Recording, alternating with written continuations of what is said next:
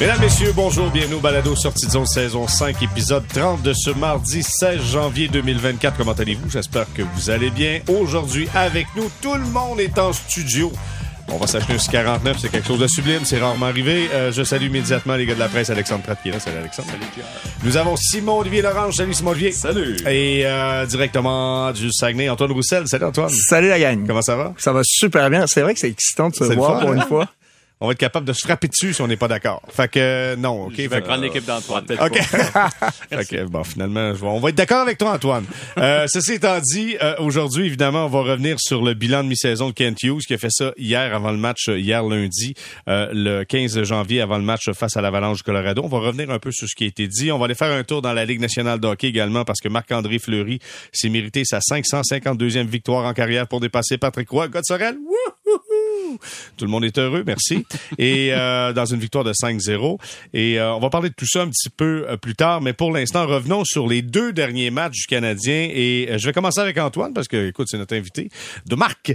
Euh, Antoine Roussel, euh, trois points sur une possibilité de quatre pour le Canadien. On le sait, c'est une défaite en prolongation de 1 face aux Oilers, victoire de 4 à 3 face à l'Avalanche Colorado. Comment expliquer que le Canadien est capable de tenir tête à des clubs comme ça? Je pense qu'on se prépare mieux. Puis quand on joue contre des meilleurs joueurs, nos détails sont euh, sont mieux faits. On se prépare mieux d'une certaine manière, puis on sait qu'on n'a pas le droit à l'erreur, donc on prend moins de chance. Puis au final, ça finit, ça s'additionne tout ça, puis ton équipe joue mieux. Les, euh, les matchs où le Canadien a été plus direct, euh, c'est les matchs où ils ont été le plus efficaces, et ça, ça s'est euh, généralement opéré contre des meilleures équipes. Ça a été le cas à Dallas, puis ça a été le cas durant les deux derniers matchs. Puis euh, que ça soit en désavantage numérique ou en avantage numérique, on garde les choses simples et euh, les choses simples fonctionnent. Donc dans ce dans ce temps-là, c'est efficace puis c'est excitant quand tu regardes ça de l'extérieur. Tu es capable dans n'importe quelle soirée battre n'importe qui. Donc euh, c'est de bon augure. OK. Est-ce que, Alexandre, je veux savoir, est-ce que c'est juste l'histoire de deux matchs, qu'on voit du Canadien, ou c'est quelque chose qu'on veut tenter de faire plus, plus régulièrement? Ben, en fait, le, le Canadien a quand même un problème de constance là, depuis le début de la saison. Ça me Puis dit même l'année dernière, ce ouais, ça, terme-là. ça a été souligné abondamment récemment. Mais pour vrai, euh, quand le Canadien souvent a sorti une grosse performance, souvent le match d'après, on a senti l'adrénaline tomber. Souvenez-vous, au début de l'année là, contre Vegas, Mm-hmm. puis après ils sont allés jouer en Arizona, puis ça s'était comme un petit peu euh, effondré. Euh, mais prenons-le pendant que ça passe, parce que ce sont vraiment des très bons matchs. Comme spectateur, c'est excitant. Euh, comme client au Centre Bell aussi. Moi, ce que je remarque, ils ont quand même été un petit peu brassés après la défaite contre les Sharks. Quiconque aurait écouté les, les lignes ouvertes, euh, les tribunes vendredi ou aurait lu les journaux. Juste le coach. sur les Le, le coach a dit contre Philadelphie, on n'était pas là. Ouais, Puis contre les, Sharks non plus. Alors là, après le match, euh, Saint-Louis avait dit, écoute, faut vraiment retravailler le collectif défensif. Là, ça fonctionne pas. Il faut trouver des solutions.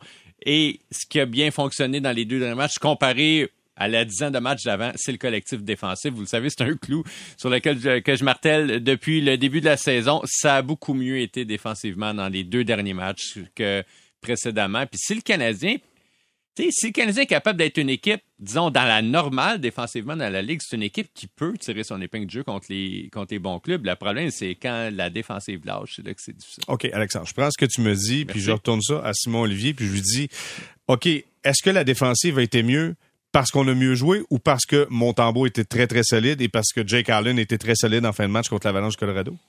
Non, je pense justement parce que c'est la défense qui, a- qui a- en fait, la déf, comment je dirais ça? Le collectif. Si, hein. si les gardiens, tout le monde a fait sa job finalement. C'est-à-dire que les gardiens en fin de match ont été bons, euh, Montembeau contre Edmonton et euh, Allen contre contre l'Avalanche. Mais si si les gardiens ont eu la chance de sauver en guillemets ou de garder leur équipe dans le coup à la fin, c'est parce que la défense les avait amenés là et euh, parce que le jeu défensif les avait amenés là, le jeu collectif. Et moi, ce que je retiens de ces- de ces deux matchs-là, c'est qu'ils sont capables.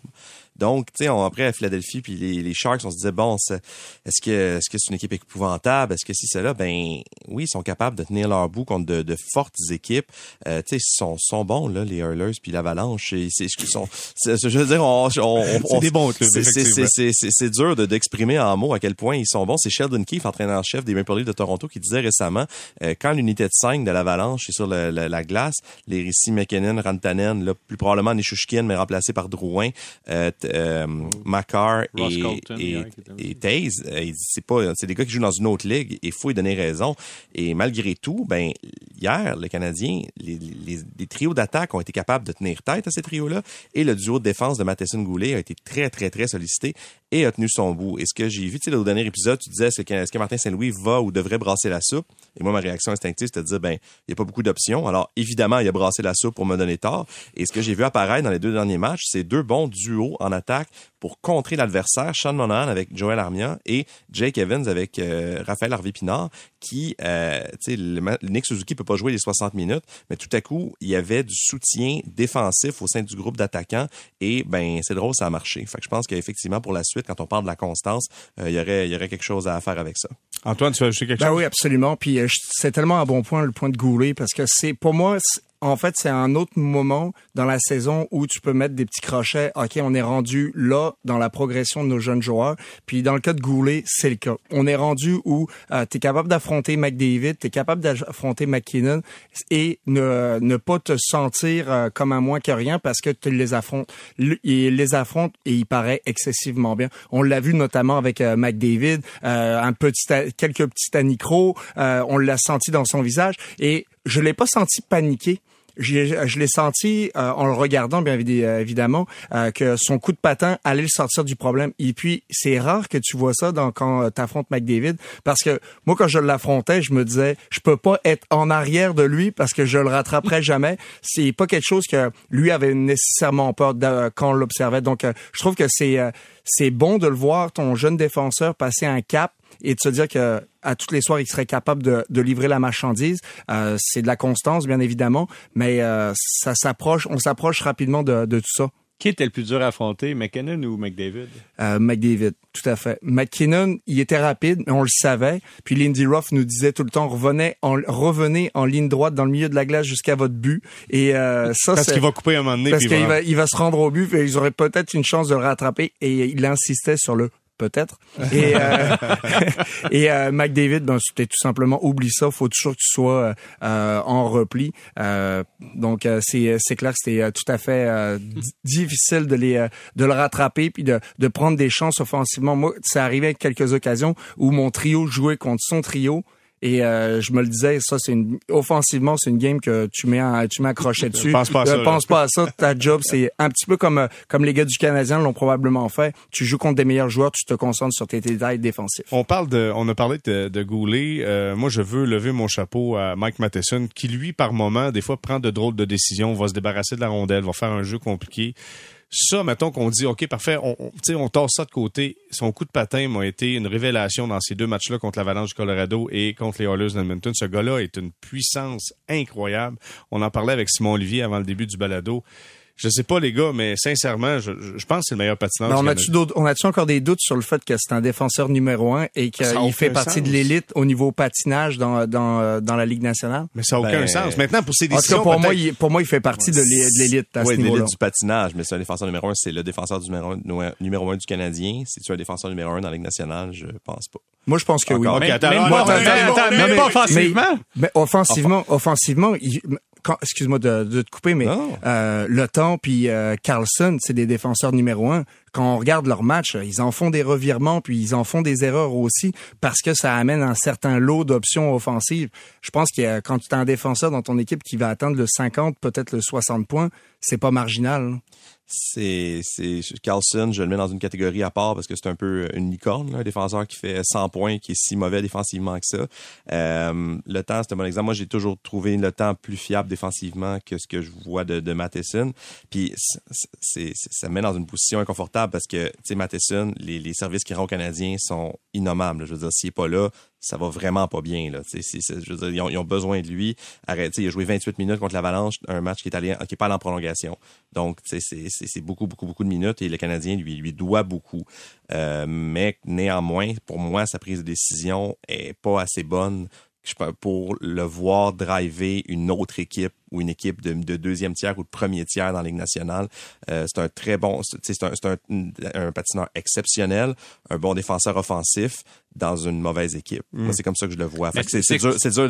J'ai de la misère à le voir dans, dans le même rôle dans une bonne équipe. Ça reste quand même un des seuls joueurs du Canadien, attaque ou défense, qui est capable d'amener la rondelle dans l'autre zone. C'est vrai. Clairement, puis il y a des bonnes mains aussi. Mais ce que je voulais ajouter par rapport à, à Christopher Le Temps, c'est que Le Temps a la beauté d'être secondé par une, une puissance offensive exceptionnelle. Absolument. Comme Marc-André Fleury a été été secondé par cette puissance offensive. Ça veut dire que la boulette qu'il va faire peut être réparée trois, quatre fois à l'avant sans aucun problème. C'est officiel. Chez le Canadien, c'est pas le cas. Fait que donc, chaque boulette que Matheson peut faire, elle est plus coûteuse, à mon avis, au Canadien que ça peut être coûteux de le temps avec, euh, avec les Penguins de Pittsburgh. Sauf que c'est le joueur le plus constant, selon moi, du Canadien depuis le début de la saison. Clairement. À chaque soir, il est présent. Chaque soir, il essaie de créer de l'offensive. Euh, ça n'a pas été toujours parfait. Euh, en début de saison, moi, je critiquais là, sa façon dont il, il, il, de- il lançait la, la Se rondelle, débarrassait. se débarrassait de la rondelle sur l'avantage numérique en arrière de lui pour pour le jeu remorque. Puis pour moi, à ben, on dirait que ça s'est amélioré ça par le. Peut-être qu'il m'a entendu. A écouté le Mais- balado, pense. écouté le balado. Mais euh, à ce- puis depuis ce moment-là, moi je vois vraiment une grosse progression encore. Puis euh, il attend d'autres sommets. Puis euh, même euh, Martin Saint-Louis le mentionne, tu sais quand il parle de, de lui quand il a joué son 500e match. euh, il, il, partait, il parlait plus nécessairement de il est où le, le, le sommet pour lui? Ben c'est il y en a juste pas là, il peut toujours atteindre plus haut donc euh, il est en voie de le faire parce qu'il y a un an et demi on on se, moi, je j'étais pas le premier à dire euh, c'est un top 15, mais il se, il se rapproche très rapidement de ce. Mais, de mais, mais quand tu jouais, là, il y avait vraiment la réputation d'être pas très bon défensivement. Même Ouais, mais y a- il y était encore saison. jeune. Il était encore ça. jeune aussi. Puis les, c'est vrai, t'as raison. Puis on avait joué contre lui. euh, Quand il était en Floride, là, Quand il il y était en des Floride. moments tough, là. Ouais, absolument. Mais ben, on, tu sais, on parle pas de ces moments en Floride là, là. on parle de le Quand joueur était avec le de- exactement actuel. Mais c'est vrai, il y avait eu un- une sorte d'échauffourée avec Elias Peterson. Je sais pas si vous en Ouais, souvenez. ben oui, il a reçu Puis, des euh, menaces de Puis mort, euh, il, avait, sur les il, avait blessé euh, Peterson au genou. Puis euh, et on les avait rejoués euh, à Vancouver. Puis à ce moment-là, ben, tu- vous savez bien comment ça fonctionne. Euh, là, il y a, il y a une pression. Est-ce qu'il va y avoir des rétributions et ainsi de suite? Puis ben là, moi, je l'avais essayé de l'agripper. Puis euh, ça avait pas été Il évident. a sorti son meilleur coup de patin, c'est Il, avait- sauvé. il il il s'était sauvé. Mais euh, depuis le joueur, à partir de ce moment-là, ben, il y a une explosion, il s'est amélioré. Puis euh, même lui, je pense qu'il l'a dit euh, dernièrement que le fait de passer avec les Pingouins, puis d'avoir côtoyé Christopher Le Temps, puis euh, de voir c'était quoi un défenseur offensif numéro un, ben, à ce moment-là, ben, ça, lui a, ça lui a donné des ailes. Puis euh, on- le Canadien récolte toutes les années peut-être difficiles qu'il a connues avant en Floride et euh, avec les Pingouins. L'expérience d'un Matheson. Ben, en tout cas, quand ils ont acquis Matheson, honnêtement, je pensais pas que Matheson était pour avoir cet impact-là. Non, moi non plus. non, non, Vraiment non, pas, parce non que-. Moi, j'ai j'ai l'échange, c'était Jeff Petrie.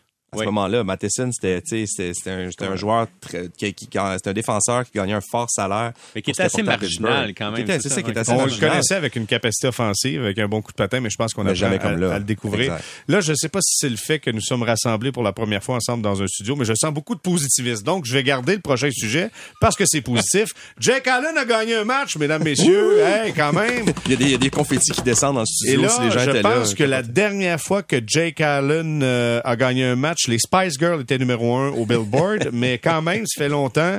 Content pour Jake Allen, Alexandre. Oui, Écoute, euh, totalement, le, le gars était solide et pour une des rares fois, a été appuyé offensivement, ce qui n'était pas le cas. Oui, aussi. Puis juste une chose à propos de d'Allen, j'allais dire Josh Allen. Euh, juste une chose à propos ouais, de Jake Allen. Euh, c'est sûr qu'il n'y a pas une bonne fiche, il gagne pas souvent, mais regardez les confrontations qu'on lui donne. Hey, il y en a eu là, des gros clubs. Jérémy, là, juste euh, à haut niveau, là, mais il y a eu du Colorado, il y a eu Floride, il y a eu Winnipeg, euh, il y a eu LA, il y a eu Boston, il y a eu Vancouver, il y a eu Tampa Bay. Il y a eu Toronto. C'est des gros clubs. Pourquoi? Parce que le Canadien veut montrer aux autres équipes qu'Allen, il est capable de garder les buts contre des bonnes équipes. Sais, l'équipe qui va acquérir Allen va être une équipe qui va être dans la course aux séries puis qui va avoir besoin de gagner comme les matchs importants à la fin. Qu'Allen gagne contre San Jose n'impressionnera probablement pas grand monde. Qu'Allen gagne contre Colorado, t'augmentes peut-être tes chances de l'échanger. Puis bon, je l'ai écrit ce matin. Je pense qu'il va être vraiment extrêmement difficile à échanger en raison de son contrat. Puis j'ai de la misère à voir le Canadien prendre une partie de son salaire, ce qui l'empêcherait, parce qu'il reste juste un, un joker au Canadien pour le faire. Donc, il pourrait pas faire de... il, en tout cas, il pourra pas servir de ce joker-là après ça au repêchage. Fait que je pense pas qu'il le ferait. Mais hier, il a été très bon. Puis de façon générale, il, il garde pas si mal les buts. Le problème, c'est son salaire. Mais enlève le salaire, c'est un bon gardien numéro 2. Parce que pour un, un vétéran aussi important que Jake Allen, t'es dans le vestiaire de l'équipe, puis euh, à chaque fois que t'embarques, tu gagnes pas. Veux, veux pas. Tu sais, les gars euh, commencent à se regarder et à se dire, là, faudrait peut-être y donner un coup de main. Si tu essaies de donner un coup de main, là, t'en fais trop, là, tu crées des revirements. Tu sais, j'ai l'impression que c'était un cercle vicieux qui C'est tournait clair. toujours alentour de Jake Allen. Ah, c'est pesant sur les épaules d'une équipe quand tu accumules les défaites. Puis euh, tu le sens aussi quand ton gardien connaît des difficultés. Donc, tu essaies vraiment de le protéger, mais euh, des fois, c'est plus facile à dire qu'à faire parce que, comme tu le dis, tu essaies d'en faire un petit peu plus, tu essaies de simplifier ton jeu, mais tu veux pas euh, de euh, te, te, dénaturaliser finalement de, la façon dont tu joues. Il y a des joueurs qui ont leur identité, tu peux pas leur euh, vraiment changer au complet la mhm. façon dont l'équipe joue pour ton gardien, mais ça se ressent. Je pense qu'en tant qu'équipe, tu es capable d'ajuster le tir, mais il y a un maximum que tu puisses faire. Puis c'est à ton gardien aussi de, euh, de, de, récupérer sa confiance, de jouer d'une certaine manière, euh, de jouer plus simplement pour essayer de favoriser justement c'est euh, son efficacité. Ou quand, puis on l'a vu dans le dernier match, Jake Allen, la rondelle a frappé au moins 4-5 fois dans les épaules, dans le ventre, puis ça rebondit, il savait même pas où était la rondelle. Ça, il fait parce qu'il était bien placé. Puis je mhm. pense que c'est de la manière dont les gardiens de but euh, gardent les buts ces temps-ci. Et euh, ça va être probablement comme ça pendant encore longtemps. C'est les gros bonhommes qui euh, favorisent les probabilités versus l'athlétisme. Mhm. OK, bon, mais oui. L'athlétique. Oui, je suis d'accord, je suis d'accord, mais clairement, au moins de le voir gagner un match, c'est toujours, ça enlève une tonne de pression. Simon Olivier, tu voulais ajouter quelque chose? Ben, en fait, euh, Jake Allen à Laval? en fait, non. on peut en parler de Jake Allen avant. Ben, en fait, c'est drôle que t'en parles. Parce que hier, euh, j'ai pas pu poser ma question dans, le point de presse parce que le point de presse était terminé. J'ai croisé Kent Hughes dans le corridor, puis j'ai demandé la fameuse question est-ce que ce serait possible d'envisager envoyer Jake Allen à Laval pour donner du temps de glace à mm Primo? Puis euh, il T'as perdu ton accréditation pour le reste de la saison. j'ai ramassé mon stock, j'ai été escorté par la sécurité. Euh, il était très candide en disant que euh, ben ça arrivera pas. Puis c'était pas tu sais, Kent, il peut être un politicien, on l'a vu dans le point de presse d'hier, que des fois, quand quand il n'y a pas le goût de pas nécessairement qu'il a pas le goût de répondre, mais qu'il n'y a pas le goût de nous dire exactement comme c'est. Si, si les gens ont suivi le point de presse, allez, voir la question sur Sean Monahan. Euh, mais sur Jake Allen, c'est non, il ira pas à Laval. C'est pas. C'est clair, euh, c'est clair, c'était catégorique. Et même après la date limite des transactions. Euh, il dit, tu sais, il dit, il a, il, a, fait beaucoup pour l'équipe. Je crois beaucoup au respect envers le joueur. Euh, il a trop un gros rôle dans, dans la chambre. Et aussi, euh, si on aspirait à la Coupe Stanley, peut-être qu'on prendrait une décision difficile de ce genre-là, mais on n'en est pas là. Donc, euh, puis aussi, euh, puis on avait ça dans la discussion. La discussion, ça a duré trois minutes. Là. On n'a pas passé une demi-heure ensemble, mais euh, lui-même le soulevait. Les matchs qu'il a joués récemment, l'équipe en avant de lui a pas bien joué, notamment mhm. le match contre les Sables de Buffalo. Mhm. c'est pas de la faute d'Allen cette défaite-là. Et Allen, là, c'est moi qui, c'est moi qui le dis, il a un taux d'arrêt de 928 à 55. C'est très, très bon 928 à 55, alors qu'il est parmi les gardiens de la ligue qui reçoivent les tirs les plus difficiles, les occasions de marquer les plus dangereuses, et il s'en sort avec un taux d'arrêt comme ça. Donc je sais pas si le Canadien va échanger Jack, Jake Allen. Je suis un peu de l'avis d'Alex que son contrat S'ils seront capables de quasi inéchangeable. Euh, mais c'est pas euh, le Canadien est pas pris avec un Elias Samsonov ou un Jack Campbell présentement. C'est un gardien qui est capable, qui donne une chance à son équipe de gagner. Et c'est ce qu'il a fait. Euh, en fait, si le, Canadien prenait un plus gros salaire qu'Allen, là, il pourrait avoir une transaction possible. Exact. Mais c'est Stéphane White qui parlait peut-être de, de faire ça dans un combat. Mettons, si tu échanges Monahan, tu peux peut-être rentrer Jake Allen là-dedans. Peut-être aller chercher un salaire d'un autre joueur en quelque part. Mais bref, il y a peut-être des possibilités. Ça sera des mathématiques à faire à la date limite des transactions. Hier, après le match, après cette victoire euh, de 4-3 face à l'Avalanche Colorado, Martin Saint-Louis a encore une fois, moi, je, vous le dis, j'écoute les points de presse, puis c'est agréable d'écouter ce gars-là parler parce qu'il est arrivé avec quelque chose de fort intéressant. Je pense que c'est Eric Engel qui a demandé, euh, de Sportsnet, qui a demandé à Martin Saint-Louis si, comment il trouvait le développement de Cole Caulfield et de Nick Suzuki. On sait que dans le bilan de mi-saison euh, de Kent Hughes, euh, il était un petit peu plus modéré sur Caulfield, trouvait que Suzuki était rendu à bon port. Mais Martin Saint-Louis, euh, on l'a questionné à savoir est-ce que ce sont des joueurs élites dans la Ligue nationale de hockey? Je fais un tour de table rapide, OK? Puis avant de vous dire la réponse de Martin Saint-Louis, juste savoir, de votre point de vue, est-ce que Caulfield, Suzuki seront des joueurs élites dans la Ligue nationale de hockey, Antoine? Suzuki, sans aucun doute. je pense qu'il va gratter dans l'élite très bientôt. Euh, euh, il, il, va, il va dans la bonne direction.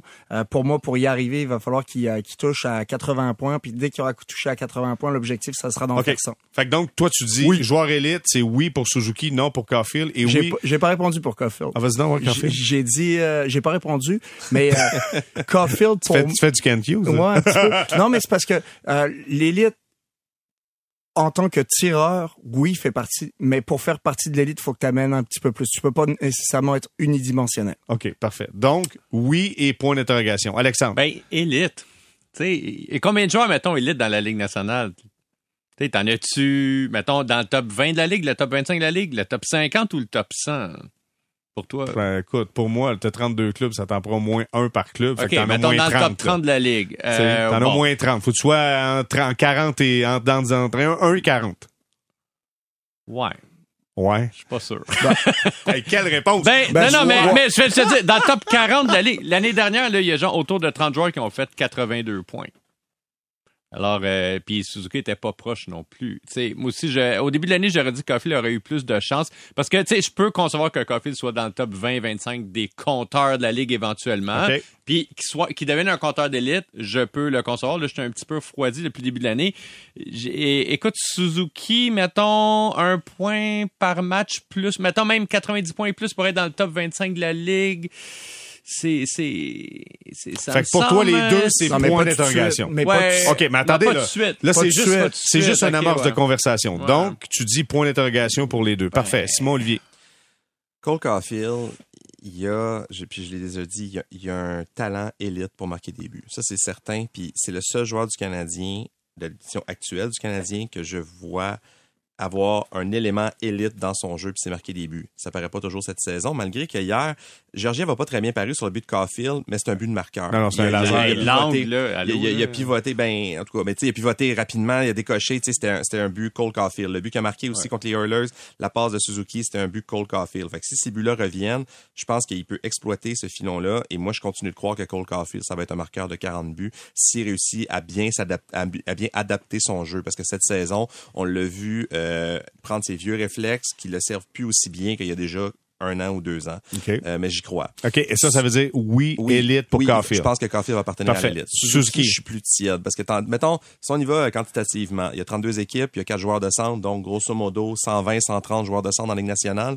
Moi, l'élite, je dirais les 15 meilleurs peut-être pour, pour que ce soit significatif. Parce que un par équipe, après ça, tu sais, les, tu sais, les Sharks de San Jose ont 4 joueurs de centre. Tu sais, Est-ce qu'on est-ce qu'on s'attend à ce qu'il y ait un joueur de centre élite dans leur équipe? Il y raison. en a pas. tu sais. Fait que, mettons, Non, mais les dit- Canucks, ils en ont deux. eh, Non, mais c'est ça, exact. Même pour moi, euh, mais disons les 15-20 meilleurs, je suis pas sûr que Suzuki, offensivement, il, il a accès à ça, au mais niveau de, mettons, de EO puis de Barkov? moi, je le pense pas, mais c'est ça. Cette année, on a vu une grande évolution euh, défensivement pour Suzuki, au point où The Athletic, avec les différents euh, facteurs analytiques, le voyait dans la course au trophée Selkie. Je pense que c'est un stretch, là, mais tout ça, Ouais. tout ça pour dire, si cette évolution-là se poursuit et que ça devient un vrai centre, euh, mon Dieu, je vais dire tout, oui, mon Dieu, je- polyvalent, euh, autant défensif que défensif, là, j'y crois qu'il peut, il peut prendre une place à la Barkov. Parce que Barkov, c'est pas un centre élite offensivement, mais c'est un centre pour tout ce qu'il apporte, qui est élite, complet, à la manière de Patrice Bergeron. OK, attends. Ah ben, Antoine, Antoine, ben, t'as que- 5 secondes pour réagir là, parce que écoute, j'amène un autre. Tu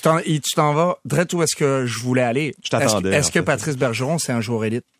Moi, je pense Oui. que oui. OK, donc, Donc, c'est pas nécessairement les points qui font, le- qui tu fais partie de exactement là. Donc, Voyons, Martin Saint-Louis, hier, hier, écoutez, hier, donc, on lui pose la question, est-ce que Suzuki, Caulfield seront des joueurs élites? Réfléchis, arrête, comme il fait habituellement, prends le temps de réfléchir. Et là, dit Eric Engel, je pense que c'est Eric Oh, oui, Engels, lui dit, c'est quoi être un joueur élite? Il dit, c'est quelqu'un qui est capable de marquer des buts, c'est quelqu'un qui produit des points. Est-ce que c'est ça un joueur élite? Et dit, pour moi, un joueur élite, c'est quelqu'un qui est capable d'avoir ça, mais beaucoup plus que ça. C'est d'avoir la bonne façon de jouer, d'être capable de jouer offensivement, défensivement.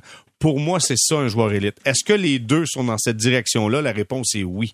Dans combien de temps ils vont arriver là? Je ne sais pas. Mais ils sont dans cette direction-là. Qu'est-ce que vous pensez des propos de Martin Saint-Louis? Moi, j'abonde tellement dans ce sens-là. Puis même, j'irais plus spécifiquement, des joueurs peuvent être élites dans leur rôle respectif. Exemple, un joueur de quatrième trio, est-ce qu'il fait partie de l'élite des quatrièmes trios? Parce qu'il accepte son rôle, il joue d'une certaine manière, il est excellent des avantages numériques, c'est un spécialiste. Euh, pour moi, ça t'en prend des joueurs comme ça. Puis, faut pas négliger de les développer né- nécessairement. Et euh, c'est très important. Autant qu'avoir un marqueur, autant que d'avoir un joueur de centre numéro un, autant qu'avoir un défenseur numéro un. Donc, tout cet aspect-là, tu veux le développer. Fait que tu veux, un- euh, tu veux de l'élite à toutes les positions, puis c'est important de les développer. Ouais, moi, j'ai déjà écrit de Philippe Danoux qu'il était un centre d'élite. Puis je le crois encore. Défensivement, pour moi, c'était, en tout cas, quand il était avec le Canadien, surtout dans les séries, c'était vraiment un joueur d'élite qui était aussi bon défensivement que pouvaient l'être ses meilleurs adversaires offensivement. Donc, je suis très ouvert à cette définition-là de l'élite défensive. Euh, pour l'instant, je vois pas Suzuki à ce niveau-là. Est-ce qu'il va le devenir un jour, le jour où, par exemple, Slavkovski va être plus offensif, où Caulfield va retrouver euh, ça touche, là, puis qui va avoir des, pourcentages de réussite à 16, 17, 18% peut-être que là, Suzuki va vraiment exploser. Puis, s'il se met à faire 80 points par saison et être un excellent centre aussi défensif, euh, là, ça pourrait arriver. Mais à mon avis, il n'est pas là encore. Puis, euh, je, trouve que la comparaison avec euh, Bergeron est, un, comme, est trop difficile à supporter pour lui. Là. Mm. Hey, Bergeron, c'est quand même le meilleur joueur, le meilleur attaquant défensif de sa génération. dans un sinon, meilleur, dans un meilleur sinon de l'histoire de la Ligue nationale. Non, mais dans un meilleur club d'hockey en partant. Là. Dans un meilleur club regarde, dans, dans, le club de Bergeron, il y en avait des gars qui en faisaient des 1 point par match aussi en partant. Il y a, y a eu Marchand, il y a eu Dans un meilleur club d'hockey que le Canadien présentement. C'est ça. OK, je rajoute juste un petit peu de piste dans notre conversation. Et Simon Olivier, c'est toi le chanceux qui va pogner ça. Oh yeah. OK. Fait que donc, si on dit, en fait, ils seront des joueurs élites parce que, Antoine, tu dis, on a besoin, en fait, un gars de quatrième, quatrième ligne, je vais le dire, peut être un joueur d'élite ça dépend de la façon dont tu te, tu te prépares, de la façon dont tu joues sur la patinoire. Est-ce que c'est pas un prix de consolation? Parce qu'en fait, ce que tout le monde pense étant joueur d'élite, c'est les points puis les buts. Non, je suis pas d'accord parce que moi je, je, rejoins complètement ce qu'Antoine disait. On parlait des Blues de Boston. pas d'accord de même là. Ça n'a pas de maudit quand, bon quand, on respire parler avant le show. Quand, on, respire le même air, ça, ça nous inspire. Ben oui, ben oui. Euh, je reviens aux Blues de Boston. Les Blues qui ont gagné la coupe en 2011, pour moi, avaient un l'élite d'un quatrième trio de la Ligue nationale c'était vraiment il y avait à ce moment-là il y avait Payet il y avait euh, Campbell il y avait je, je, Thornton. Thornton tu sais qui était vraiment ce qu'on peut espérer ce qu'on pouvait espérer de mieux à ce moment-là comme quatrième trio de la Ligue nationale. Euh, je pense et là c'est peut-être un stress je pense que Raphaël Hervé Pinard peut être un joueur élite de quatrième trio de troisième trio de la nationale qui peut euh, jouer offensivement qui est très, très, très impliqué défensivement, bon des avantages. Fait que j'y crois au ça à l'élite sectorielle, on va dire comme ça. Est-ce que c'est un prix de consolation? Ben, ça dépend, parce que si le secteur de Suzuki, c'est celui de Bergeron, même s'il atteint pas le niveau de Bergeron, ben, être dans l'élite de ce secteur-là, c'est très précieux pour une équipe de hockey. Puis si le, secteur de Caulfield, c'est l'élite des marqueurs de la Ligue nationale, ben, c'est un maudit bon secteur et c'est très rare aussi. Donc, euh, je pense pas donc c'est un prix de consolation et peut-être il en faudra d'autres joueurs élites dans leur département. Il y en a pas beaucoup présentement, sans prendre d'autres pour une équipe gagnante, mais non, c'est pas un prix de consolation. Moi, j'achète la notion d'élite sectorielle. Je si on pense d'élite sectorielle, dans ce cas-là, oui, je pourrais dire que Suzuki pourrait devenir un joueur d'élite sectorielle. Mais tu sais, si on parle d'un des 20 ou 25 meilleurs joueurs de la Ligue au total, hey, je trouve que c'est un... Non, mais en contrepartie, les Oilers d'Edmonton ont eu l'élite de l'élite avec Dreisaitl et McDavid, puis ils ont été pendant combien d'années qu'ils ont fait des séries? Non, non, mais je, je, parle pas des séries, mais si on parle de, mettons, 20, 25 ben. joueurs, ça fait genre 12 à 15 attaquants, mettons, dans toute la Ligue, là. C'est comme... Mais, mais c'est intéressant ton point, parce que eux, ils ont, ils ont la crème, les Oilers, là. Tu sais, McDavid, il y a personne qui est meilleur que lui. Personne. Après ça, il y a évidemment Dreisaitl, il n'y a pas beaucoup de monde meilleur que lui s'il y, en a. Et après, la drop, c'est bon, OK, euh, il y a Hyman, il y a euh, Nugent Hopkins, mais là, après, la chute est drastique pour les Oilers. Là. Je, je, regardais même les Oilers, puis même l'Avalanche hier soir.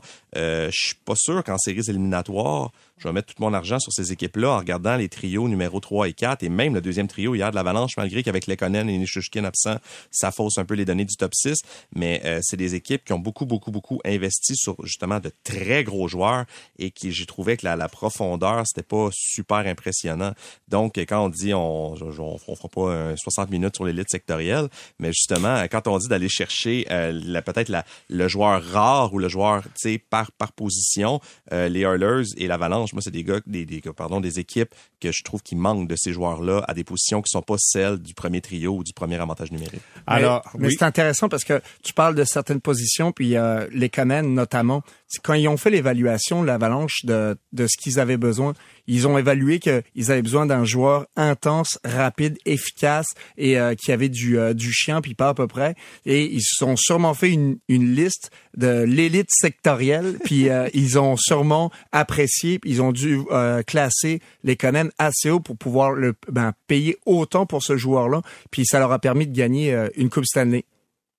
Ben, et, puis les stats euh, avancées défensives de Lekonen au moment de l'acquisition étaient comme extraordinaires. Donc, euh, l'expression du jour à Ciné Quiz, élite sectorielle. Élite sectorielle. OK, les Devils, Ottawa, Boston, euh, qui s'en viennent pour le Canadien de Montréal. Tour de rose, je commence avec Simon Olivier, c'est lui qui est arrivé avec élite sectorielle. comment tu vois ce défi-là pour le Canadien? Devils, Ottawa, Boston, ça c'est mercredi, jeudi et samedi, trois matchs en quatre jours. Je pense que le match le plus difficile va être à Ottawa. Ah oui? C'est que, que, sachant ce que le Canadien nous vend, euh, depuis, pas nous, nous vend, mais nous montre depuis euh, le début de la saison, en fait, euh, contre les Devils, je j'aime croire qu'à l'air d'aller à qui des deux derniers matchs pourrait continuer euh, contre les sénateurs en plus dans un deuxième match en deux soirs sur la route euh, c'est ça dans les dernières années ça n'a jamais été facile contre les sénateurs et euh, le Canadien a de la misère contre les clubs qui se cherchent et généralement les clubs qui se cherchent se trouvent contre le Canadien. Fait que je pense que le plus gros défi c'est c'est jeudi contre les sénateurs. Alexandre? Moi je pense que le plus gros défi c'est euh, ben contre les Blues, ça sera pas facile mais contre les Devils, j'ai dit tantôt le Canadien après avoir joué un Samuel- bon match contre une grosse équipe. C'est Samuel Montembeau Ben, qui est devant le Peu filet. importe que Montembeau soit là ou pas. Ah. Quand le Canadien joue un très très gros match puis qu'il est sur l'adrénaline au possible, c'est là que c'est plus difficile. C'est une bonne équipe les Devils, Tu sais, même si Jack Hughes est, est comme euh, mal en point, ça reste une très bonne équipe. Ottawa pour moi fait pas partie de l'élite sectorielle des clubs ontariens. Alors euh, je pense que le Canadien a des chances. Puis ben Boston, euh, Boston, C'est Boston. Boston, c'est Boston. C'est Boston. Antoine? Ben pour ma part, moi c'est euh, c'est contre Ottawa que ça va être plus difficile parce que c'est une équipe qui peut te surprendre. Ils ont tellement de talent dans cette équipe-là, ils peuvent sortir un lapin de leur chapeau, ils peuvent sortir un gros match à ce moment-là, euh, même s'ils en ont pas collé des euh, des gros euh, dernièrement et puis que ça glisse de leur côté, puis euh, que on s'attendait beaucoup à cette équipe-là. C'est généralement c'est un match piège, puis elle- comme on le disait, ils- des fois ils tombent souvent dans le panneau euh, les joueurs du Canadien, puis c'est malheureux parce que euh, ils ont des belles performances contre des grosses équipes. Donc euh, ça va être ça va être à surveiller très assidûment. OK, donc la crevaison se fait face aux sénateurs d'Ottawa. On va s'arrêter quelques instants et au retour, on va se parler du bilan de mi-saison de Kent Hughes. Euh, il a dit vouloir aider l'attaque. Il a dit, euh, tu sais, il faut regarder ce qu'on a fait déjà. Romanov, on était chercher Kirby Dak. On va faire du, euh, du, on va babiner un peu. Dans mon compte, on babine. Tu comprends ça? On va jaser de rien. Y a-tu un défenseur qui pourrait être attrayant chez le Canadien pour aider l'attaque? Je pense qu'on a besoin de marquer quelques buts du côté du Canadien. On s'arrête quelques instants.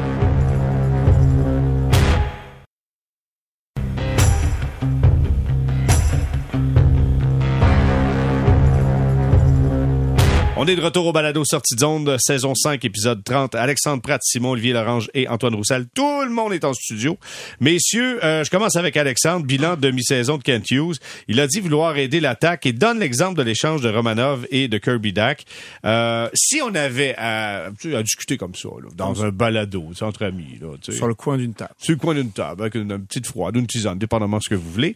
Et euh, on a identifié un défenseur qui pourrait passer dans une transaction pour dire, lui, il vaut quelque chose, on est capable vraiment d'améliorer l'attaque, puis en même temps, tu ne diminues pas ta défensive si tu prends ce gars-là. Y a-t-il un nom qui te vient en tête quand Ouais, ben, je pense que et, on va s'entendre ici qu'on va parler que le Canadien cherche un joueur de premier trio-ish. là. Tu sais, Oui, tu- oui, oui. On parle pas d'échanger David Savard contre un centre Non, de quatrième ligne. non, là, non, Mais tout. si on parle de joueur de premier trio-ish, euh, oui, il y a Goulet. Puis euh, on peut dire, ah, ça paraît absolument invraisemblable. Je rappelle que Romanov avait exactement le même âge que Goulet et jouait exactement le même nombre de minutes lorsqu'ils l'ont échangé. Je pense pas qu'ils vont échanger Goulet parce que je pense que c'est vraiment le futur défenseur numéro un de l'équipe. Il est presque déjà. Sinon, je crois que le Canadien va devoir faire euh, une combine. Donc, un, un jeune défenseur plus un choix repêchage pour obtenir un joueur d'élite. Je pense pas que il y a un des défenseurs actuellement que tu dis, OK, on- je vais le donner, mettons, lui, tout ça. Peut-être Reinbacher, là, j'ai de la misère à évaluer, sa progression, mettons, depuis le repêchage, comment les autres équipes l'évaluent. Mais, mettons, si on prend euh, Mayou, si on prend Jacky, des joueurs comme ça, je les- ben, pas contre un, pas, pas contre un joueur, là, je dirais, qui serait, mettons, dans le top 4 en attaque d'une équipe. Là. Je pense ça. un choix. Et, Ben, tu sais, regarde euh, ce qui vient d'arriver. euh, euh, les jeunes de bâton. en il en. Ah, c'est comme un peu un échange à la PlayStation, je te dirais, au niveau recru. Mais euh, si tu regardes euh, l'échange qui vient d'avoir lieu, Drysdale contre euh, Ga- Gauthier, ça a aussi coûté un choix de deuxième tour. Euh, à Anaheim, qui risque d'être dans le top 40 du prochain repêchage. Et, mais Gauthier, même là, c'est pas tout le monde qui s'entend que ça va devenir un, joueur d'impact. C'est, un espoir pour les, comme, comme Roger Bruleck, c'est ça, c'est un suspect tant que t'as pas joué dans la Ligue nationale. Donc, c'est pas un joueur établi, alors que Drysdale, il a déjà joué un petit peu dans la Ligue, puis il a démontré qu'il est capable de faire un point par deux matchs.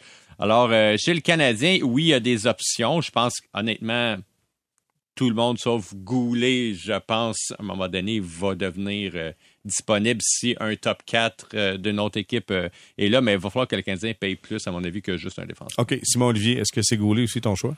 Euh, ben Goulet, moi aussi, je pense que le Canadien, honnêtement, dans les intouchables du Canadien, à mes yeux? Goulet, je, je serais vraiment, mais vraiment très surpris. Ben, je pense que c'est le joueur qui vaut le plus cher. Exact, en celui qui vaut le plus cher. De, de la même manière, Cole Caulfield vaut plus cher que, que, que d'autres dans, dans la formation, puis je pense pas qu'il échange Cole Caulfield. Mais imagine en plus le contrat de Goulet est incroyable, là, je veux dire. Ben, c'est ça, il est encore moi, sur son personnellement, contrat- il est je- encore sur son je- contrat d'entrée. Je le vois pas intouchable. Honnêtement, je le vois pas intouchable dans son jeu. Avec un contrat d'entrée? Hey, Non, mais son plafond est, est, est tellement haut à Goulet. Puis dans le dernier match, puis on a commencé le balado. En, en tout cas, moi, c'est comme ça que je l'ai commencé. Je l'ai vanté parce que il était capable d'affronter les meilleurs de- joueurs de l'adverse. Ben, pas facilement, mais il, il jouait au même pied d'égalité. Pour moi, je suis pas passe une le référence parce que j'ai dit que c'était correct quand ils ont échangé Sergachev pour aller chercher Jonathan Drouin. Parce que je me disais, Sergachev, je le trouvais paresseux, paresseux par moment dans les coins de patinoire. Ben, même le Canadien était Clairement, pas. je me suis trompé, Le Canadien là. était même pas sûr qu'il était capable de jouer défensivement quand ils l'ont échangé. C'est pas Clairement. le cas de Goulet, là. Ouais. Excuse-moi, Mais- Simon Olivier. Mais bref, euh, pour revenir, tu disais, est-ce que, on se revient à l'échange de Romanov. Le Romanov, le Cana- avec avec Romanov, le Canadien a échangé un jeune défenseur qui avait joué aller chercher Kirby Dock, qui était un jeune joueur très avec un haut potentiel, mais qui avait pas prouvé grand-chose encore dans la Ligue nationale.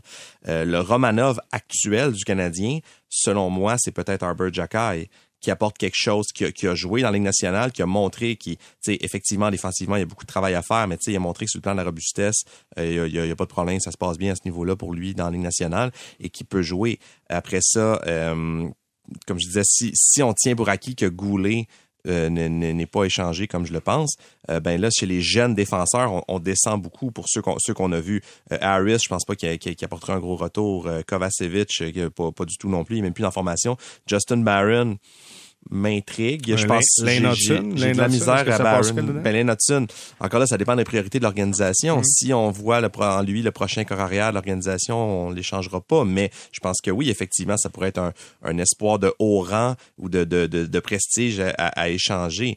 Mais euh, sinon, euh, tu sais, concrètement, c'est oui, c'est sûr que le meilleur retour c'est pour Ranbacker. Je pense que si les, les Flyers, je sais pas ça été quoi les conversations, mais si Daniel Brière a appelé Kent Hughes pour dire euh, Gauthier, veux-tu euh, Cutter Gauthier, selon moi, sa demande c'est Ranbacker parce qu'il voulait un défenseur droitier, un jeune défenseur droitier qui a un potentiel offensif, ce qui est très rare dans la Ligue nationale.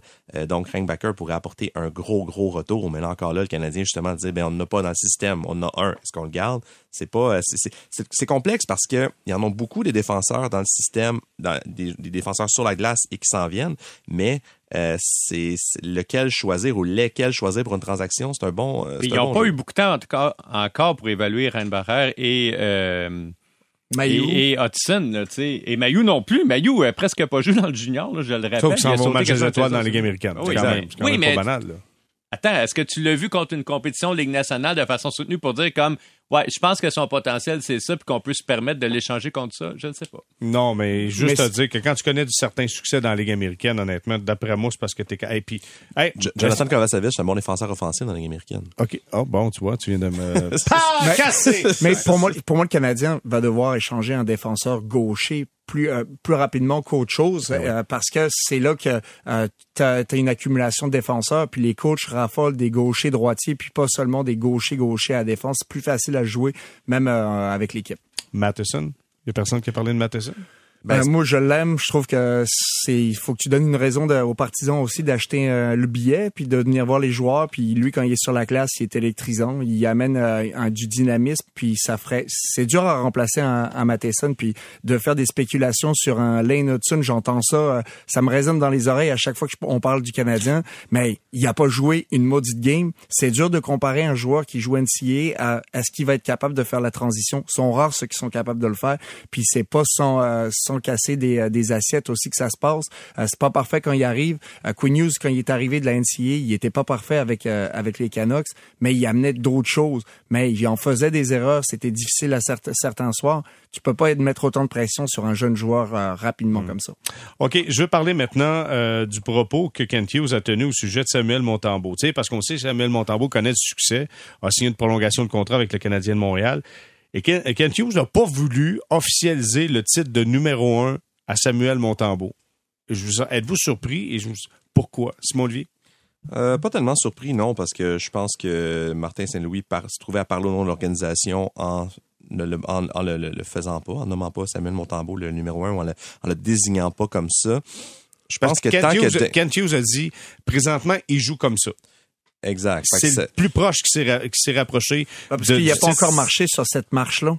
Tu sais, pour moi, il faut que tu, tu sois constant au poste de numéro un pendant un certain temps avant qu'on dise OK, t'es un numéro un. Là, on le sait tous. Avant, c'était est-ce que c'était un numéro 2 de la Ligue nationale? Ben là, il l'a prouvé. La preuve, il a eu son contrat.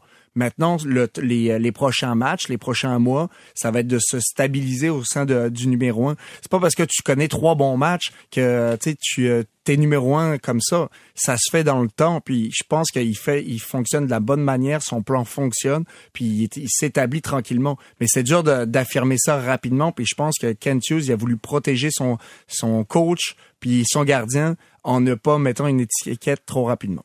Mais aussi, euh, ben, d'abord, je suis d'accord avec ce qu'Antoine dit, mais aussi, je pense que tant qu'on n'a pas échangé Jake Allen, on veut pas se précipiter à dire Jake Allen, c'est un, un adjoint, même si c'est un peu clair pour tout le monde. Je pense qu'on veut garder, au moins dans le discours public, l'image de Jake Allen la plus positive possible. Puis même à ça, on dirait que, que j'ai un peu cheminé là-dessus aussi, sur cette importance-là de l'étiquette du numéro un. Tu sais, Samuel Montembeau, depuis le début de l'année, il a affronté les Stars, il a affronté les Rangers, il a affronté euh, les Oilers, les Sharks, et il a disputé un autre match dont je me souviens pas, puis il affronte les Devils demain. Euh, c'est la, grande majorité des matchs qu'ils ont eu en, en 2024 à date. Allen en a eu deux contre Buffalo et contre euh, Colorado. Primo en a eu un. Euh, je- tu sais, je veux dire, il est utilisé comme un numéro un. Il joue comme un numéro un. Ben, ça ressemble à un numéro un qu'on qu'on qu'on le nomme comme ça ou pas. OK, mais tu vois, j'avais même pas réalisé que le fait de nommer Montembeau numéro un officiel, dire ça publiquement, ça dévaluait en même temps Jake Allen. Je vois, merci, Simon. Ben, on va cheminer tous. peut-être pas de raison. C'est ça. on- je- Oh, J'essaie j'essaie de nous guider collectivement Oh, sur ce fin. chemin-là. Oh, belle croissance personnelle, je viens de comprendre ça. Euh, dans le cas de Michael, euh, pas Michael euh, Matheson, mais plutôt dans le cas de Sean Monahan, Kent Hughes a parlé « Let's see where we are » à la date limite des transactions pour savoir il va-t-il être échangé, il sera pas échangé. Écoute, il a pas dit grand-chose, mais il y a quelqu'un qui a dit « C'est-tu possible d'avoir une prolongation de contrat? » Il dit « Tout est possible. Ouais. Il a-tu dit « Tout est possible? » Il a pas dit « Tout est possible. Oui, il a Ça. dit tout est possible. Tout mais est possible. À la question précédente qui était, il y a eu euh, la semaine dernière euh, un comment dire un rapport. Il y a eu un article. En fait, il y a une déclaration d'un d'un expert de TSN euh, qui disait que euh, lorsque le Canadien s'est entendu avec Sean Monahan l'été dernier, il lui a fait la promesse que si le club était pour pas participer aux séries, il allait l'échanger à un prétendant.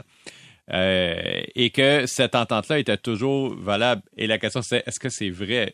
Et là, Kent Hughes a patiné aussi bien que, que Que Charles Michael Hamelin ou que, que Joanie Rochette, c'était tout en élégance. Et euh, écoute, c'était vraiment une réponse de politicien pour pas dire oui, mais pas dire non en même temps. Il a surtout Et- pas dit non. Et ça, ma traduction libre, c'est euh, oui, euh, Sean Monet va être échangé s'il n'est pas blessé ou si le Canadien ne gagne pas 14 de suite. Là. Puis il y a quand même une certaine logique à ça. Je pense que ça serait très difficile pour le reste de la saison après ça pour développer d'autres joueurs. Je l'ai souvent dit, c'est le joueur qui présentement dans l'alignement protège Suzuki au centre. C'est clair que si tu enlèves Monahan, euh, toute l'attention de l'autre équipe va être portée sur Suzuki, puis ça va être extrêmement difficile. Maintenant, si ils savent que pour pas revenir l'année prochaine, puis qu'ils peuvent avoir un atout en échange, ils sont mieux de l'échanger. Et euh, là, on attend souvent, ah oui, contre un choix de premier tour et tout ça. Mais tu sais, le Canadien a beaucoup de choix. hein. Il y a Là, t'es 11 dû pour avoir choix. des joueurs, là, quelque part. Ben, c'est euh, ça. Ils ont 11 choix cette année, puis 11 choix l'année prochaine. Et euh, même Hughes a dit hier, ouais, ça fait beaucoup de choix, puis mon intention, c'est d'en échanger, puis d'en packager ensemble là, pour essayer d'obtenir un bon retour. Et J'ai euh, j'ai une impression que euh, Hughes va peut-être chercher à obtenir un autre attaquant euh, en retour, peut-être un attaquant, ben, idéalement un attaquant plus jeune.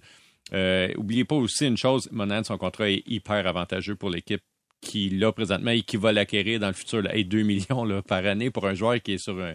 Il Ah, va, t'sais- Rendu à date limite de transaction, c'est plus rien. là. Non, non, c'est ça, exactement. Non, mais je veux dire, c'est pas comme, tu sais, une équipe, mettons, qui est. Mettons que tu es une équipe étranglée sous le plafond. Par exemple, les Oilers d'Edmonton. là, Tu peux échanger un joueur qui gagne 1.8 contre un gars qui gagne 2. C'est pas comme échanger un joueur d'1.8 contre un gars qui gagne 5.4. Puis que là, que tu essaies de rentrer. Puis là, Mm. oh mon Dieu, on va jouer à 20 joueurs pour les X prochains jours. Puis tout ça, tu sais.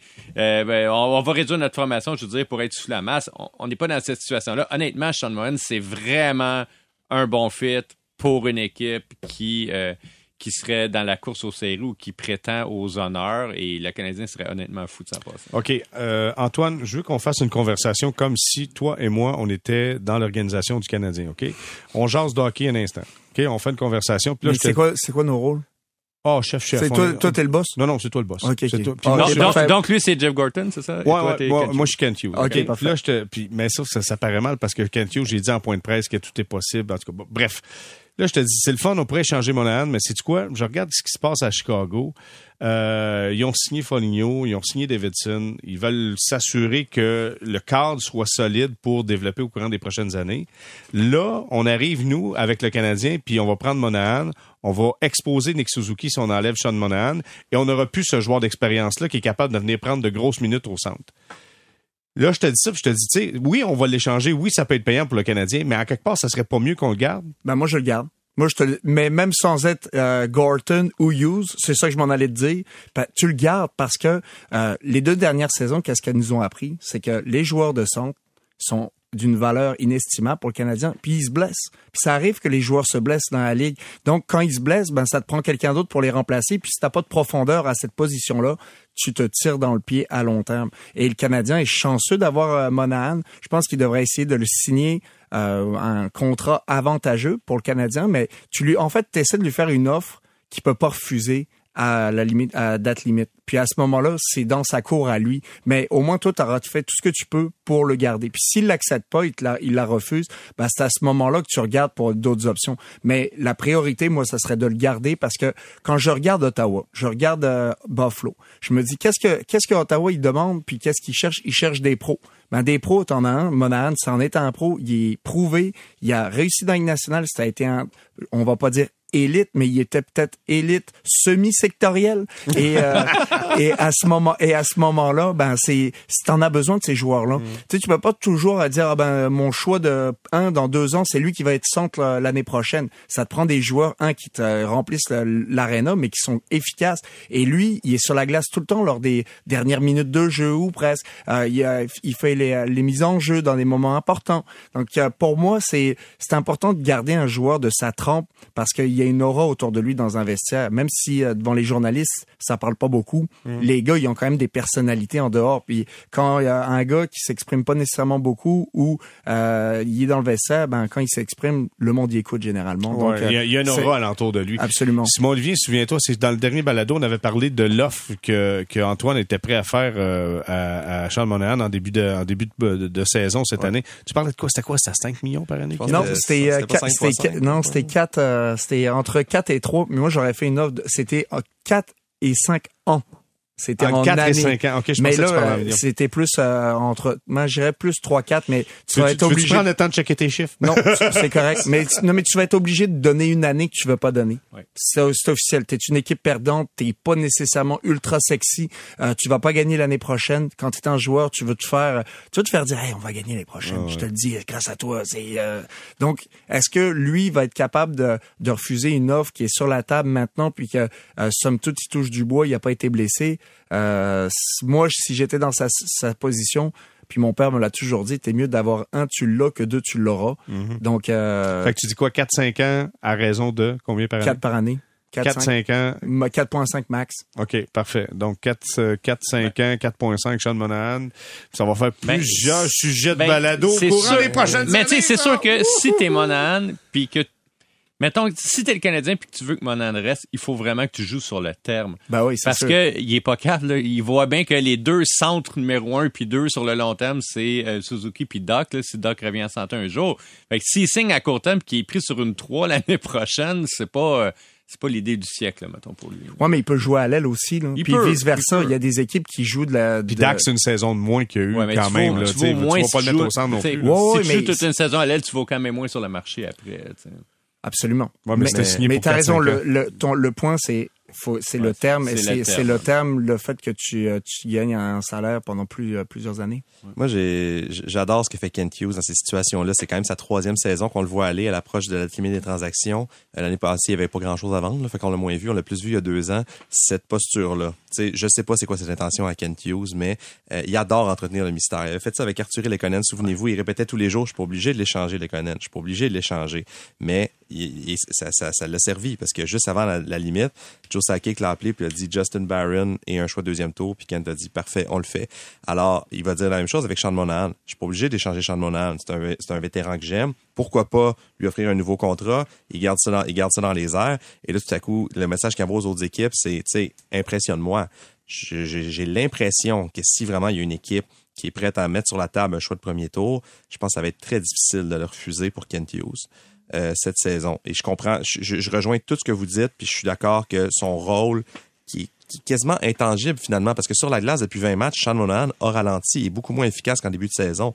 Euh, puis oui, je pense qu'il peut aider le Canadien dans les prochaines années, mais s'il y a un choix de premier tour, euh, ça va être difficile pour Kent Hughes dans la démarche du Canadien actuel de, de dire non. mais, ça, mais ça, peut être un choix de première ronde déjà passé. Tu sais, ça peut être un peu comme Ouais, Barron. ce que je. Puis, Ouais. si, euh, puis Ça le- serait à revisiter parce que Barron fait quand même deux matchs qu'il est dans les estrades, puis ça va pas très bien pour lui. là. Oui, c'est sûr, mais au moins ils ont pris une chance sur un joueur Ouais. que eux avaient déjà évalué probablement puis qui était sur euh, sur leur liste. Kent Hughes l'a déjà mentionné qu'il avait ramassé deux trois ou euh, trois joueurs de l'édition euh, 2019 le- Kirby Doc, Alex Kirby Doc, c'est ça. Puis il les a ceux qui étaient hauts sur sa liste cette année-là, il les a récupérés. Donc euh, pour lui, il évalue les joueurs déjà draftés. Donc exact. aller chercher un, un joueur jeune attaquant Ouais, ça, ça, ça qui pourrait être le fun. C'est ça qui vise, je pense. Tu veux pas un joueur qui a 17 ans tout de suite parce que tu veux le joueur qui arrive, qui a peut-être 21 ans, qui commence à gratter la surface et qui joue un, Mhm. commence sa carrière professionnelle. dans un monde idéal, il serait dans le même noyau d'âge que les jeunes du Canadien qui poussent présentement. Oui. Clairement. Dans, dans le 21-24. là, tu sais. Alex euh, parle souvent de Dawson Mercer. Je pense pas que le- les, les Devils n'ont pas nécessairement besoin de Sean Monahan, euh, mais un gars comme Dawson Mercer Ouais, écoute, qui, a pas, qui, qui est un, un choix de premier tour euh, de C'est plus 2020. difficile pour lui, C'est ça, qui a, eu- a ça, certaines difficultés, mais qui est surtout dans une organisation où il est un peu coincé. Au, dans- il y a comme deux bons premiers centres en Fait, avant. Là, fait que, tu sais, ce serait un peu ce, ce profil-là, un joueur qui euh, est- a pas, a pas pu prouver exact, montrer exactement ce dont il est capable, a un haut potentiel. Le Canadien raffole de ces joueurs-là. Et euh, Ouais. là, je dis Mercer, si lui devient disponible, selon moi, il y a plus que, il y a pas juste le Canadien qui serait intéressé, là, Mhm. mais ça pourrait être un profil Ben, comme ça. la- L'affaire là avec Monahan, pourquoi c'est le bon moment aussi pour l'échanger? On s'en va dans un marché des transactions où risque d'y avoir plusieurs vendeurs. Il y a quand même huit clubs qui sont pratiquement déjà éliminés. Il pourrait en avoir deux autres dès les prochains jours. L'affaire, c'est qu'il n'y a pas tant de centres que ça sur, euh, sur le marché présentement. Dans les rumeurs, le seul nom qu'on entend, c'est Elias Lindholm, là, qui est meilleur que, que Monahan. Mais c'est pas mal tout. Si le Canadien peut tirer un profit d'un effet de rareté dans ce marché-là, alors que peut-être qu'il va y avoir plein de défenseurs disponibles, il est peut-être mieux de garder ses défenseurs sur le court terme puis d'échanger Monahan s'il y a vraiment de la demande pour un joueur Mais il sera pas échangé parce qu'Antoine faisait Gorton. Il a dit non, je l'échange pas, je le signe. Donc c'est ça qui va arriver. Excusez-moi. C'est fait. On va s'arrêter quelques instants. Pour retour, on va se parler du gars de Sorel, Marc-André Fleury, qui dépasse Patrick Roy et devient euh, le deuxième gardien de l'histoire avec le plus grand nombre de victoires. 552, ça s'est fait hier du côté du Minnesota.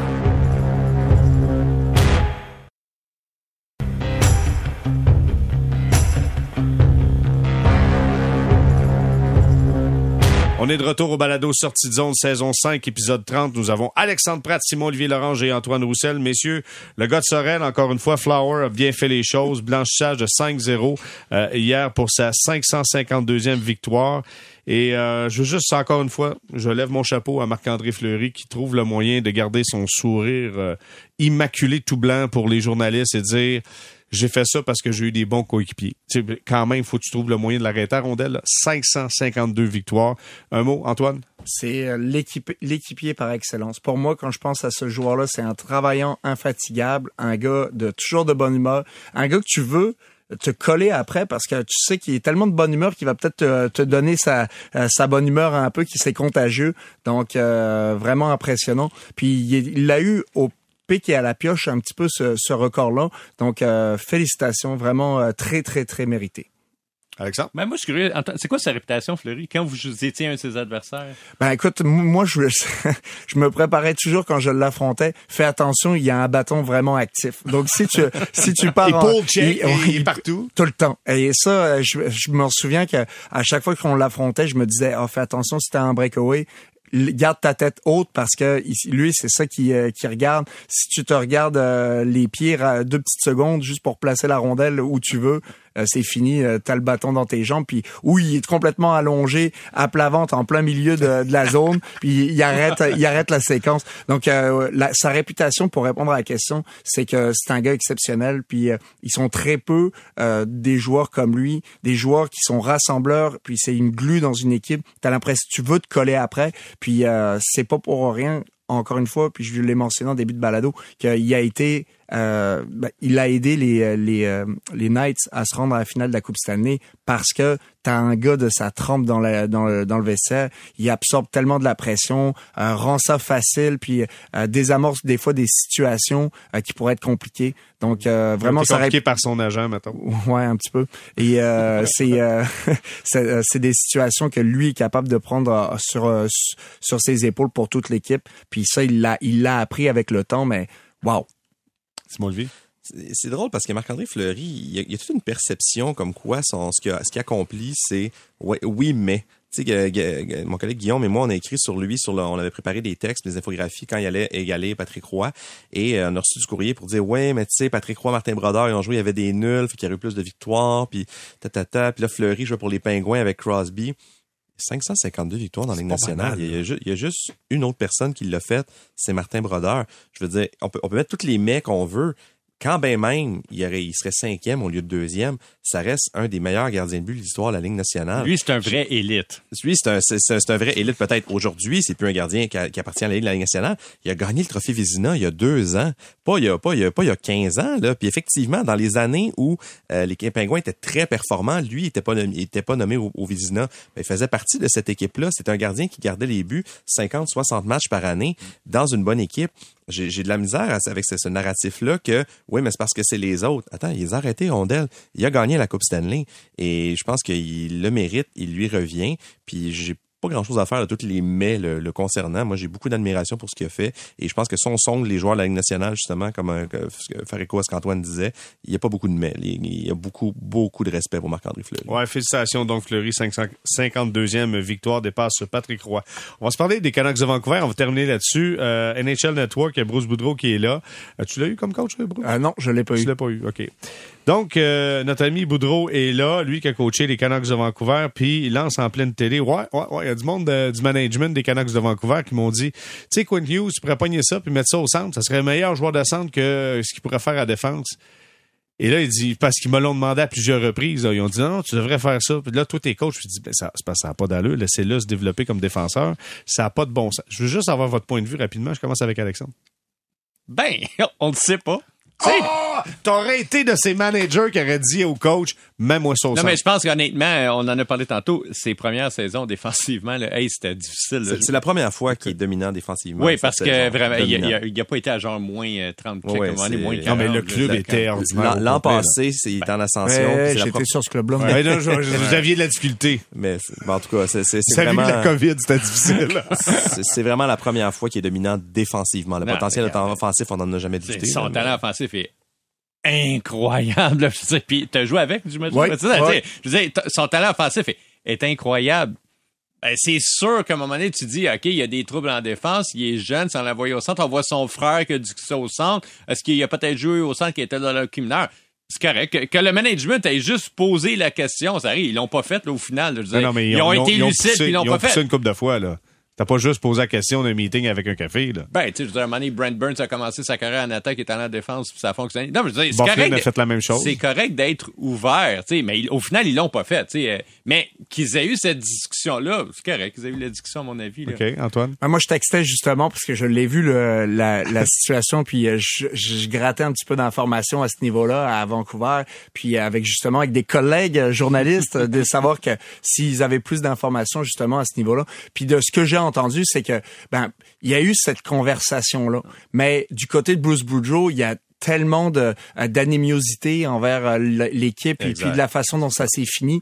Donc euh, il y a pas il y a une partie de vérité là-dedans, mais je pense pas que c'est la vérité pure et simple. C'est il y a il y a il y a un petit peu de massage, un peu de pâte à modeler là-dedans, puis on, on le met dans le sens qu'on veut pour que ça paraisse okay, il a un peu voulu mal faire paraître l'organisation des Canucks. ils l'ont ils l'ont mal fait paraître en maudit, fait que je pense j'en voudrais pas. C'est le retour de l'ascenseur probablement, mais effectivement il y a eu des discussions de la sorte, mais je pense pas que c'était des discussions ultra sérieuse. Hey Bruce, faut que tu fasses ça. C'est ça que j'ai entendu. Euh, je pense que c'était Qu'est-ce que vous en pensez? C'était une, une, discussion comme nous, là, sur un petit balado tranquille, avec un petit nous, café. c'est très sérieux, Antoine. C'est vrai.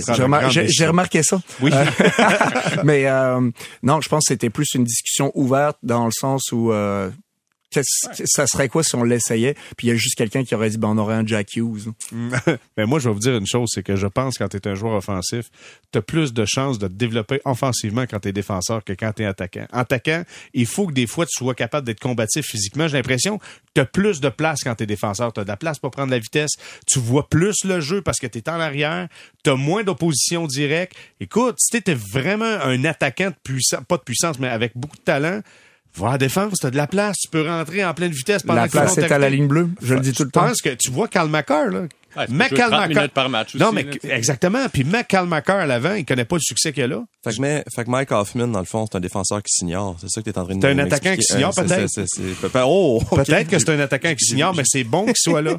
Parce qu'il y a de la place pour bouger. Ça, c'est mon point de vue. Je trouve ben, que... C'est juste, il n'y a, a, pas le profil, mettons, classique d'un défenseur que tu, euh, je parle de Hughes, il n'y a pas quand même le, le profil type de, du défenseur comme moi, j'aurais tendance à envoyer en attaque. Tu sais, mettons, un, un défenseur mobile, gros, tu sais, à la Logan Mayou, par exemple, qui pourrait devenir un power forward.